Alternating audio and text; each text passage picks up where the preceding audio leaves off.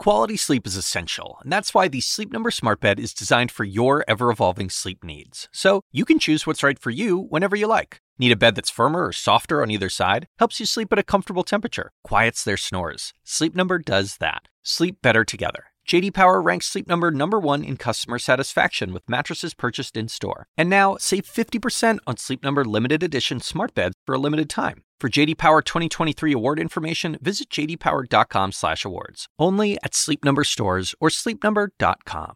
In this episode of Boss Files, JP Morgan CEO Jamie Dimon. We sat down with Dimon in Detroit. Why? Because the bank is betting $100 million on the Motor City. We wanted to find out why they're making such a big bet and why Dimon says the investment is worth it. We also talked a little politics, and of course, we talked about the rise of populism and the future of capitalism. We sat down in May in Detroit. I'm glad that my first time sitting down with you is in Detroit because this is a city that I love, that I've covered for the past eight years pre bankruptcy, during all of it, post bankruptcy.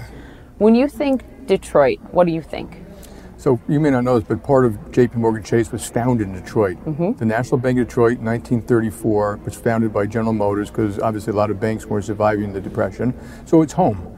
It's one of our homes, and we're the biggest bank here, consumer, commercial, large corporate. So it's it's an important town to us.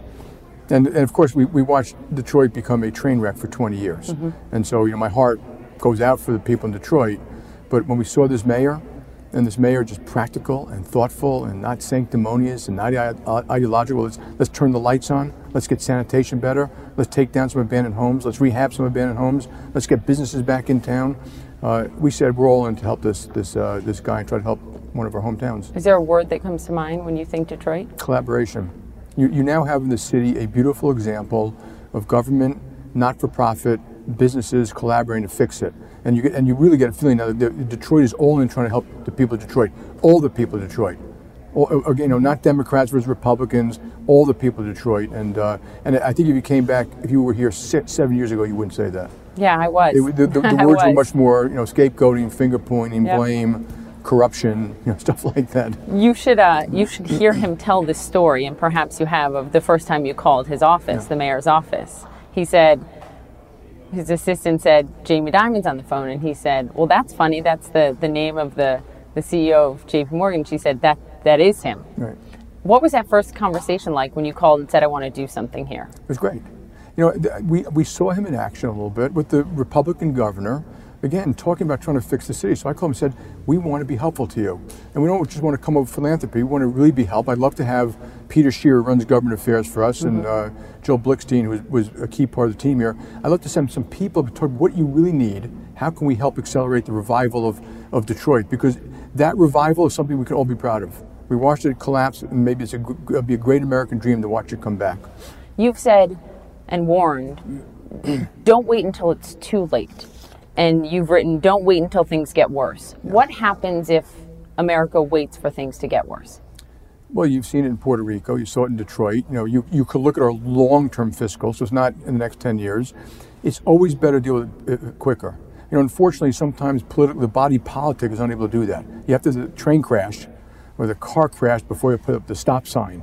And so I think just people, we all have to learn to think ahead, mm-hmm. you know, project, look what we need, and figure it out. And some of those things we actually know what they are. We know where we need infrastructure. We know we need to improve, improve education. We know where the fiscal issue is an issue. But instead of sitting down and looking for solutions, we kind of people, you know, we take ideological point of views and blame the other person. Mm-hmm. And that, you know, that is always the train wreck. You wrote an op-ed along with the mayor and you wrote this is not a detroit story it's an american story. Right. and you point to other cities facing similar challenges. Yeah. what do you hope having spent a lot of time in detroit now over the last two years other american cities can learn from yeah. detroit about what works and what doesn't? I was also was making a point that this is one of the few american cities that didn't have a revival. Almost all the other ones that you could mention pittsburgh sure, cleveland Cincinnati, they all had a revival. And so this is the one that, that actually didn't. And uh, but I thought it could be the great American recovery. You know, it was, it was so an American disaster, but somehow we all pulled together at the right point, you know, and pull pull it out for, uh, the worst zone. But there is a lesson to be learned about what works and what doesn't mm-hmm. work.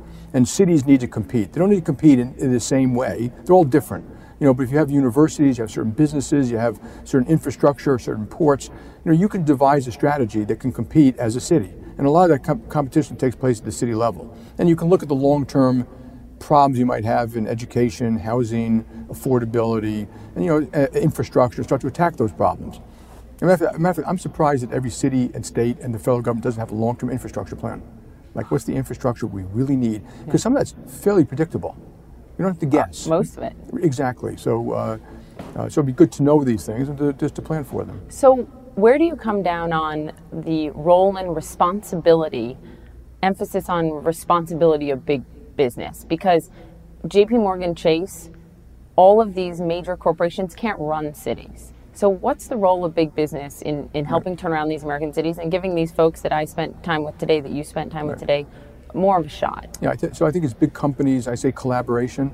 So, so obviously, government has to do a lot of things, and they, you know, they need to do them well to be a place that people want to grow businesses and grow families and stuff like that. So, safety, roads, fire, police, absolutely critical things for society. And yes, governments, businesses can't do that, but businesses can help. Uh, can help schools train people so they'll hire the people. Businesses can be great to their own people. So most big companies, they already they pay well they, they educate their people, they train their people, they relocate their people, they give medical benefits, dental benefits, uh, a whole range of benefits, which are, you know, would help lift up society. And they give those benefits to families. So businesses can be great citizens wherever they are. They could participate in the local little league, the local church, local synagogue, you know, here we met today with a bunch of entrepreneurs, yep. and we helped fund some of these entrepreneurs, and there are ten of them, and they're they're they're all minorities. They're they're bright-eyed. They're working hard. They're proud of themselves. They're lifting up their families. They also mentioned they're lifting up the, all the families of their own employees, and so we can help all those things. And so you know, I think most big companies do that. Mm-hmm. You know, bank. You know, the most important thing is that we run the bank but, well. But if we can help do this, we can help every community be better. But not all big companies pour $100 million into a city, and that's what JP Morgan has done here in Detroit. Right. So it sounds like to me you're saying you're doing it because you see a functional government here. You like what the mayor's yes. doing. Would you have done this in past administrations? No, one of the lessons we learned is that no, we would not have done it for people we thought were just going to waste it. And we didn't go traditional JP Morgan. We sent in like 30 or 40 people. Yep. Who asked them, what can you need? What can we help accelerate for you? So, for example, they didn't know where their, their abandoned homes were we came up with an idea with a local tech firm to use iPhones, iPads, take pictures, geolocate. Bingo, you know the to plan. Yeah. That was a million bucks. They wanted entrepreneurship. We funded a, uh, something to do that. They needed affordable housing. We funded something that, on top of our money, another $200 million got lent. Mm-hmm. They needed uh, mortgages to rehab homes. We funded a program for Liberty Bank. We take the first loss. So they do these non traditional refi uh, uh, mortgages against homes that are being rebuilt. And so we across work skills, education, affordable housing, commercial development, uh, uh, we help fund all those things, and hopefully it's an accelerant. And you know, the mayor would tell us helping bring in other people. Yeah. Uh, it's making you know we've got training in place, and we're coming back all the time. We've got people coming all the time advising not-for-profits. So it's it's it's not just the money; it's the it's the capital uh, input. The lesson to us is that we were more, you know, different parts of the company helping differently to, but the coordinated effort is far more powerful. The mayor said to me, don't look at this as charity. JP Morgan's going to make money off this. They see us as smart investment. Is he right? Yeah. I mean, you know, we, we, we, we want to make America better. So that's not charity. That's, I think, what most American citizens want. So one is traditional business, like we are the largest bank in town. The second is these special things we can do. It's money, but it's also brains, it's knowledge, it's sharing knowledge. And of course, if that helps the community, that's good for us too. So I'm not, you know, it's not that we're, it's pure charity, but it's also our desire to make it a better. Do, do you see Detroit as a smart investment? As, as a lot of people, as the world watches JP Morgan, you bet on Detroit? I, I hope so. You know, look, I mean, if it doesn't work, I'll feel far worse for the people of Detroit than I do for JP Morgan. Hmm. You know, so, uh, but yes, I hope it makes, I hope it can be a little part of turning around this great city. You have spoken a lot about education, and at the core of all of this is education. Detroit's public schools are on their knees. They are in utter disrepair. They're going to run out of money by the end of the summer. They can't pay their teachers by the end of the summer. They have $3.5 billion in outstanding debt. How can Detroit truly rise if its schools don't get better? This, this is probably one of the biggest disasters, not just Detroit, a lot of inner city schools in America. But Detroit's the worst. I, I understand, but if, but Americans should understand that 50% or something like that of the kids in inner city schools often poor, often minority, don't graduate, and the ones that do don't necessarily have the skills to have a job. That is the biggest disgrace in this country. We should be ringing an alarm bell on every hilltop and every mountaintop and saying this shouldn't be allowed. Among those people not graduating, there might be a Steve Jobs or a Barack Obama. Hmm. We'll never know. And so here, it's, it's worse. I'm not an expert in the situation here, but it's pretty bad in a lot of places. And what we need is, again, we need those schools having the right curriculum, the right teachers, the right help, the right money. Uh, but the, jo- the point to, to high school, community school, is to also when you leave, have a job. So one of the things we're doing right. spend a lot of time on is what are the jobs they need here? What's the curriculum that could be helped there? So that if you, you know, if a business walks in and says, I need A, B, and C, but I'll teach your teachers, help that part of the curriculum, help that. And these kids are coming up properly trained, yeah. I'm going to hire them. And that, there's a great example here. They mentioned today that one of the entrepreneurs that you go through diesel training school, so repairing diesel engines, right. $90,000 we get out nine months. And the jobs are for the wanting.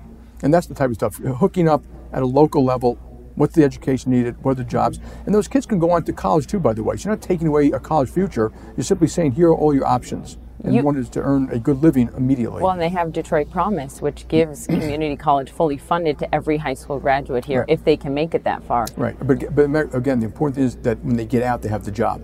You, Having a community college degree and you get out and you have no job is is a sense of hopelessness. So my point is that they have to work together with local yeah. businesses to make sure that what they're being taught is what the businesses need. You've called it, and I quote, a true disgrace. Yeah.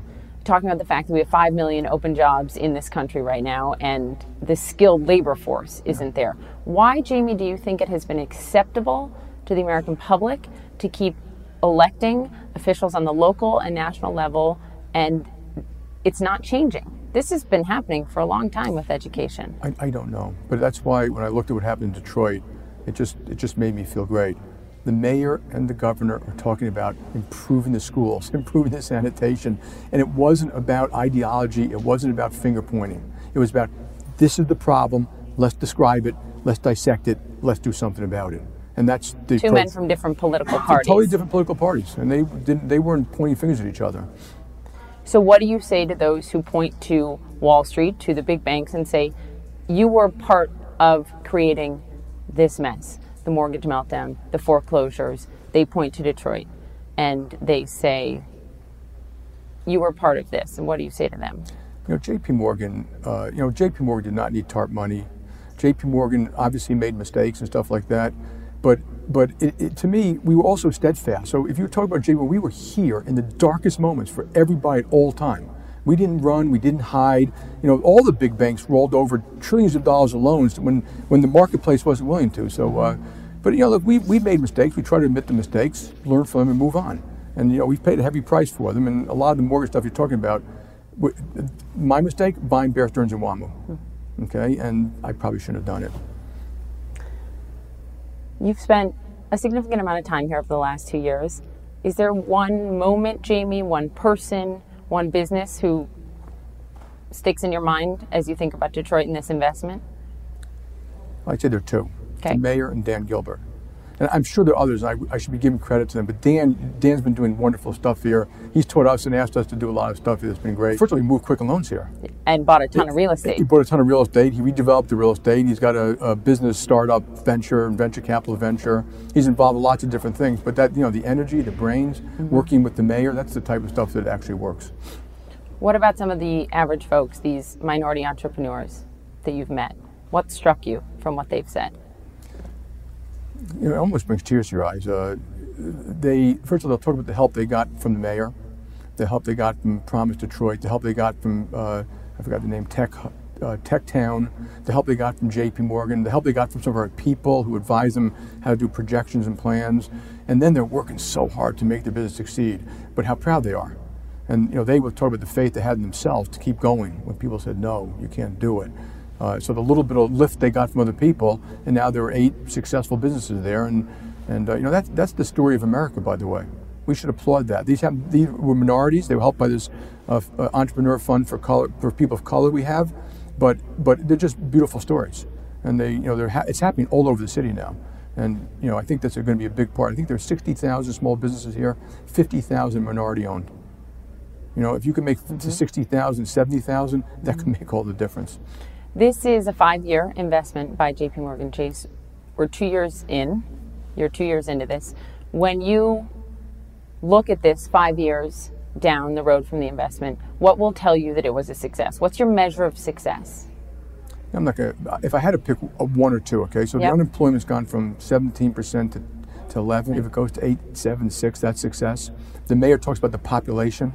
If the population is going up, and they actually think it may have gone up in the last six months for the first time in 20 or 30 years. He's betting his And- reelection on it. Yes, and real estate values, which he mentions is an important thing that shows that, that, that everything's starting to work. That people want to move here, they want to live here, they want to raise families here.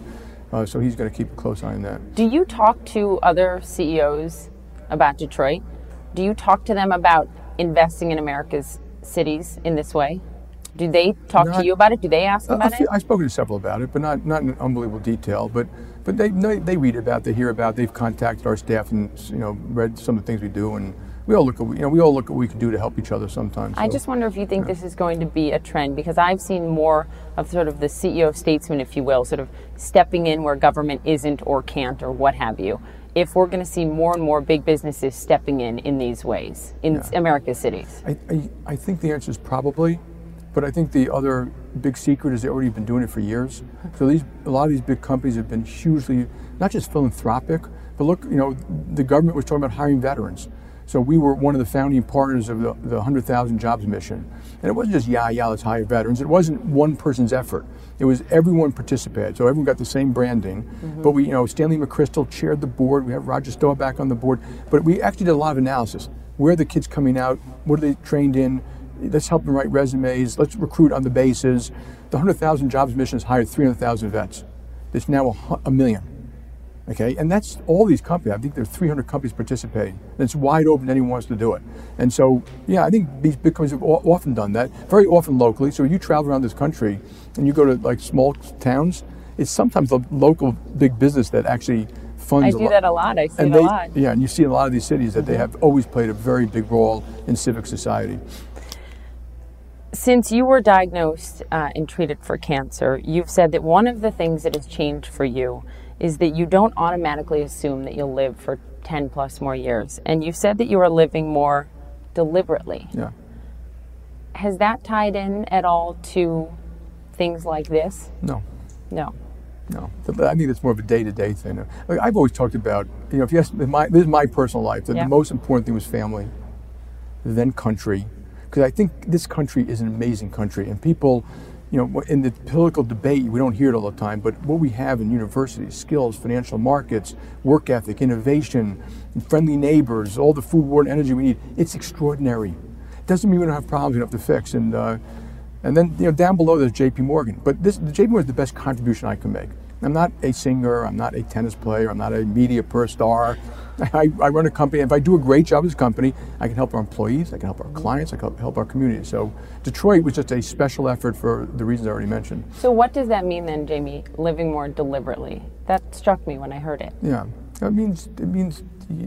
I tell you, everyone knows they're going to die, but you know, at one point it's it's right here, and you realize that it's true, and it's true, maybe sooner than you think, and so that you you want to. It's nice to end every day by saying that was a good day. You know, every meeting that was a good meeting.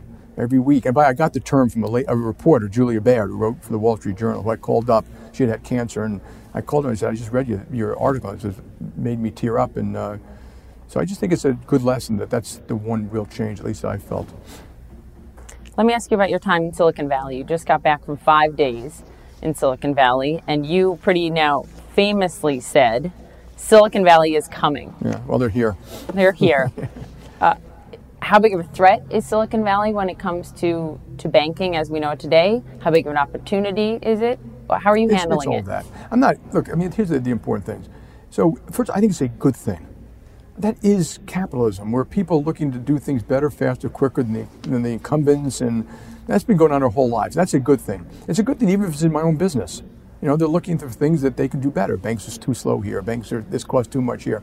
So I think it's a good thing. Well, they're right on some of the things. Yeah, of course. No, of course, but that's that's true everywhere, right? That you know, so part of the reason we go there is to learn.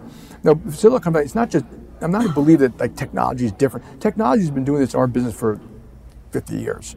I mean, computers created mutual funds. You know, people can. Every product we do is a lot cheaper than it was before. You can do things on this little phone that you know, move money, move F, buy FX, do Mm-hmm. interest rate swap soon.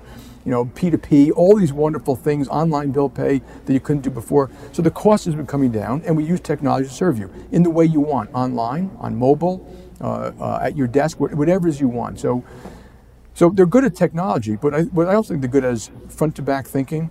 They're looking for the pain points. They're looking at why does it take 10 days? Why can't it take 15 seconds? And those are all great questions. None of them can we do ourselves. Okay, so it isn't like we're, we're dead in the water. And we are very good at using some of these things. And when we see them doing something, they're absolutely right. Say, that's absolutely right. What, why is it taking 10 days when we actually could have done it? We actually could do it in 15 seconds. So we actually do like a credit card approval of small business in 15 seconds. So are they is Silicon Valley winning the quote unquote talent war over Wall Street right now, Jamie? When you go out there and you meet the folks that are running these companies and the the young brilliant minds, Yeah. are you There are young, brilliant minds, but we are going to be very competitive. We're not, we're not losing talent. We are chock full of talent. We can hire uh, most people we want. We've got a data, uh, big data group that's as good as almost any big data group out there. Digital, digital group as good as any digital group out there. Uh, social media, we're very good at, though they're way ahead of us. Uh, you know, we are we have 42,000 technologists. We are quite good at it. We do have, when you look at banking, there's some things that, that we, I said we, we create torture points for, for clients. And some, it's not regulations. Very often it's just our own bureaucracy or antiquated Right. systems, and we have to go fix it. So we are. So when we look, when I look at some of the things so they're they're doing, keeping you on your toes? of course. And then, you know, Jeff Bezos, uh, should point also says, you know, your margin is my opportunity. Yep. In some of these cases, they charge more. The So reason, you see their margin is your opportunity. Absolutely, they charge more, and I can do everything they're doing. Okay, and and you- and, and but, they're so good at making it easier for a customer. Like like the uh, experience is online from beginning to end. Where sometimes we make it online at the beginning, but you got to go to the branch for X, Y, or Z. So we we'll, we'll learn a lot, and we're we're willing to compete or collaborate. We're not. It's not, I don't have a preconceived notion. I think there's some wonderful, smart people there, and you know we've already partnered with a few, and and we actually own pieces of tons of them, and we partnered with a hundred, and we'll we'll partner with more. And I don't mind competing either. Yeah. Another question. But I'm not going to be. I doubt I'll be sitting here in five years saying, "My God, we lost all our business to Silicon Valley." I'm no, not- but you no. do have to focus on, and you are focusing on the millennials because Yeah, The- and we're doing and we're doing a great job with them. We are opening millennial accounts. It's the largest segment now. They love our online banking. So are the studies wrong banking. when Brookings comes out and, and puts these numbers forward that said I think it was 71% of people would rather go to the dentist than talk to their traditional banker at a big bank or there are so many sort of unbanked millennials. Is that not a concern point? Yeah, but I always find it funny when they survey people about what they would do with their money when they have no money. So what's the first thing a millennial does when he gets a All job? the millennials what's the have first no thing? money. What, well, I'm talking about when they first get a job. What's the first thing they do when they get a job? Open a bank account. with direct deposit. And they love our online banking. I think we're probably the leading bank there. So of course I want to serve them. So we're, we're doing it hard, and they but we serve them all the time, and they like our services. Okay, and I read those surveys too, and there's, Yeah, there is, a- there is this read them. disconnect. Well, it hurts my feelings sometimes. There's this disconnect, but the fact is we're winning their business, and I'm convinced we're going to continue to win their business. We have to do it their way. They, they operate differently than you know other generations, but that's been true every generation too. The next generation always operates slightly differently. Radio changed this, and TV changed that, and you know telephones changed that, and internet changed that, and mobile changed that. You have to reach out to them in the way that they're they're comfortable. A Harvard study just came out that I found fascinating. It found only 19% of Americans between age 18 and 29 identified themselves as capitalists. Only 42% in that group even said that they supported capitalism. Jamie, when you hear those numbers, when you see those stats, what do you think? Yeah, it, it surprises me too. Uh, first, there's a great quote by George Bernard Shaw. He said, "A young man who isn't a capitalist, a young man who isn't a socialist has no heart. An older man who's an accomplice has no brain." Hmm. My whole life, I've seen every generation that graduates college coming out with big heart and they want to change the world, as I did, as I still do. So I completely sympathize with that. That one caught me off guard because I'm not sure that the American public knows that socialism means the government owns everything. And I, I'm not sure that's really what they mean. I think what they, what- and I, I, you got to divide. What they mean is they saw this big problem. They're mad at big institutions. All, all big institutions, the Congress, you know, big banks, big companies have all been kind of discredited. You know, sometimes fairly, sometimes unfairly. Uh, uh, but I don't think it's a good thing. And, I mean, and you know, a lot of people think we're not educating the kids about entrepreneurism history, liberty, freedom, you know, what built America, made it great, and that they're falling into this trap of, you know, that socialism is what didn't work a lot of places. And, and uh, so it is, it is a little surprising. You've said, I understand the anger. What do you mean? Well, I understand when the average American says, I didn't cause this problem, they look at the elites in their opinion, you know, big banks, big companies, Wall Street, uh, Washington, and I, I understand that. And I understand too that there are segments who've been left behind, and they're angry. I understand that too, which is why you know I'd be a huge supporter of greatly expanding the earned, earned income tax credit. Which is what ma- Warren Buffett has also said we should do totally for years. And, and making a negative tax for individual workers. So that, and I think it would, it would be cheap relative to the what it would create for the society. I think that we, if you do a trade deal, uh, that you should have really powerful trade assistance for those who are hurt. Mm-hmm. So, you know, trade's been proven to be hugely beneficial, mm-hmm. but it's beneficial for 99% of people. But that 1% or whoever it is that gets hurt, we should say to them, if you're going to, if you're hurt, we're going to have income assistance, relocation, business redevelopment, all the things you said, that's fair. That's fair. We shouldn't hold back the progress from trade and technology, but you know, it's fair to lift up the people that are hurt by it, as opposed to killing the golden goose. You know, people think some if we stop technology, we'll create more jobs. You know, we just create. There's a great quote. Milton Fried, Milton Friedman once said, I think he was in China somewhere, and they were digging a road, and they were using shovels, and the person said, uh, you know, he said, "Why are you using shovels?" Yeah, good, good question, Mr. Friedman. We're using shovels because we can employ a lot more people. Jobs. As opposed to those big backhoes over there. And Mr. Friedman said, "Oh, in that case, why don't you use spoons?" On this note, is there a need for a more inclusive form of capitalism. There have been reports about meetings you've had with Warren Buffett, leaders of other big banks, companies, about sort of long term thinking rather than just short term investment versus long term gain. Do we need a more, a new form of capitalism?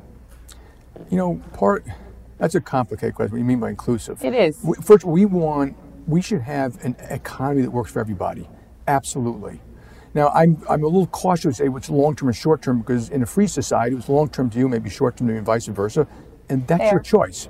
So I'm a little uh, worried about people dictating what they mean. So and, and, and, more, a more inclusive capitalism. Yeah, when you look at those Harvard numbers, right? It's it that shocks a lot of yeah, people. That may be education, not capitalism. But but but I do agree we should make it more inclusive in a way that people feel better. We're long, we're investing for the long run. We're fixing the infrastructure people need.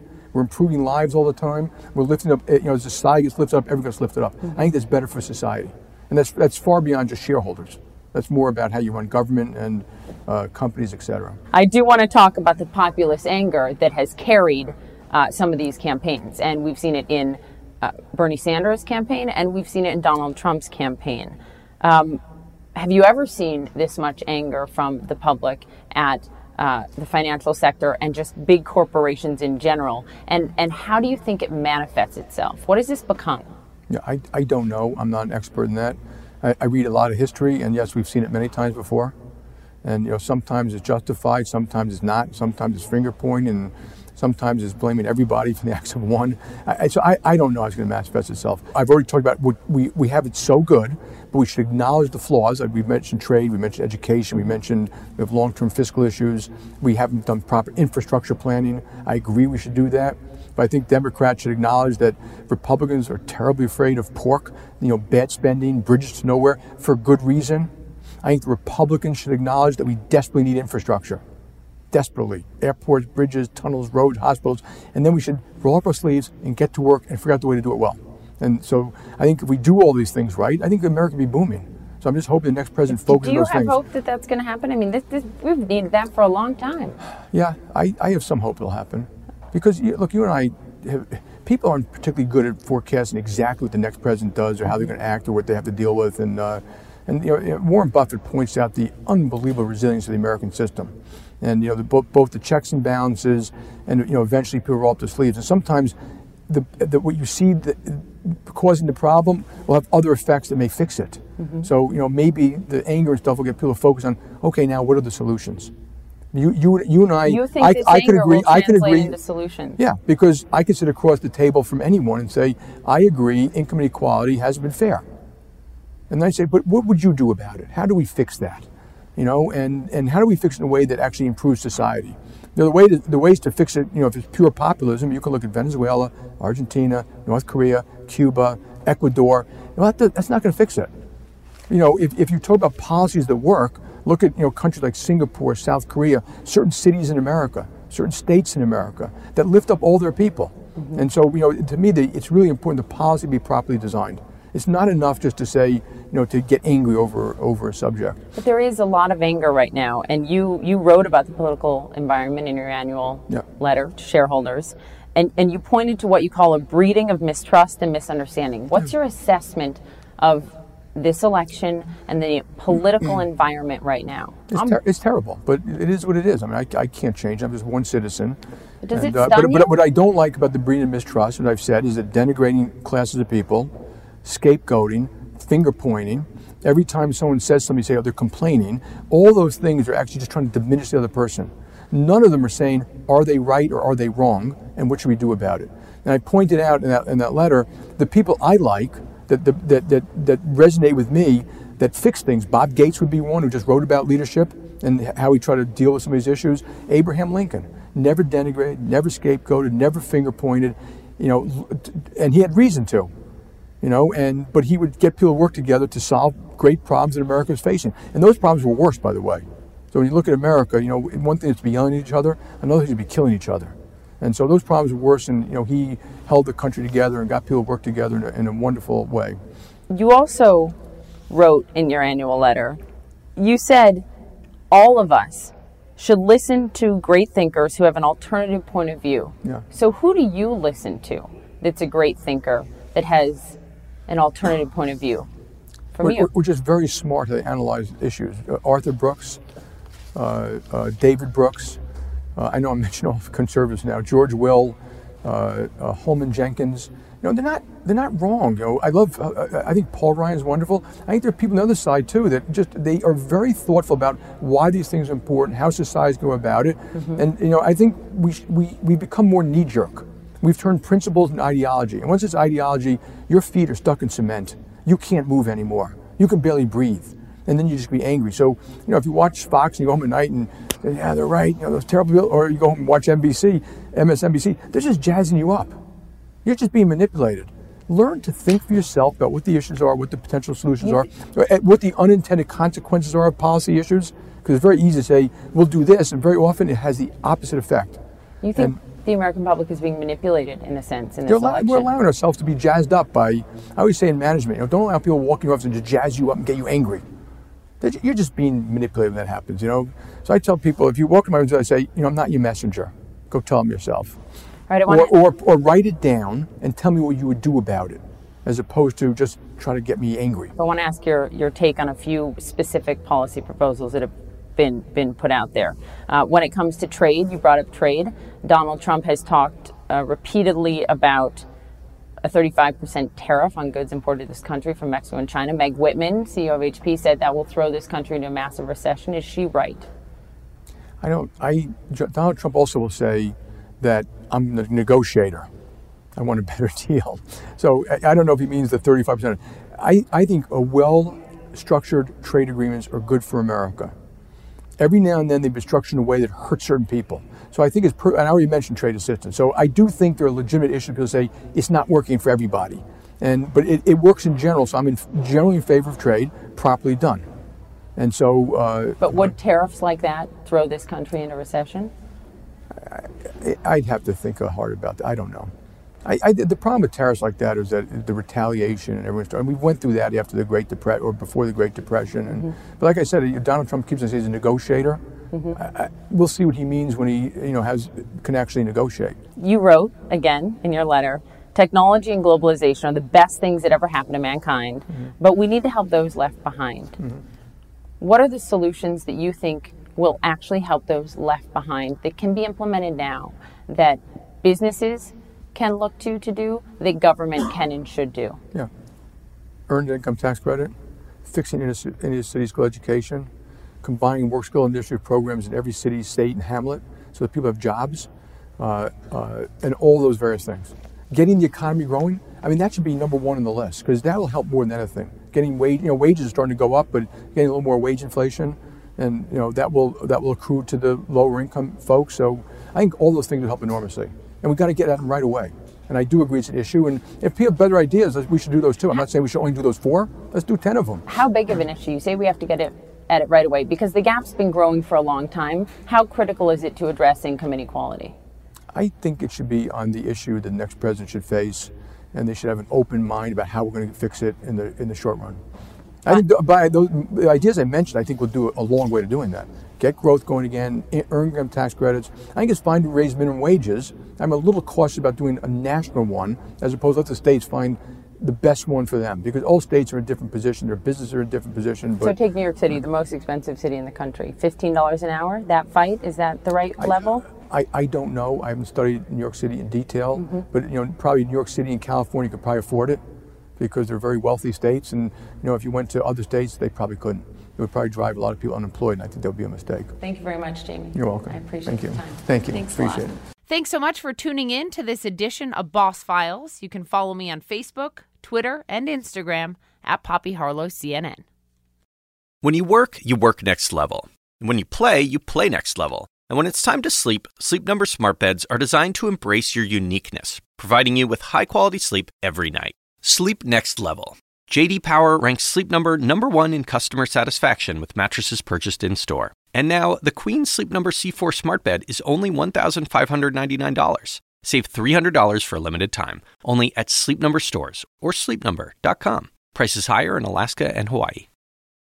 Quality sleep is essential, and that's why the Sleep Number smart bed is designed for your ever-evolving sleep needs. So, you can choose what's right for you whenever you like. Need a bed that's firmer or softer on either side? Helps you sleep at a comfortable temperature, quiets their snores. Sleep Number does that. Sleep better together. JD Power ranks Sleep Number number 1 in customer satisfaction with mattresses purchased in-store. And now, save 50% on Sleep Number limited edition smart beds for a limited time. For JD Power 2023 award information, visit jdpower.com/awards. Only at Sleep Number stores or sleepnumber.com.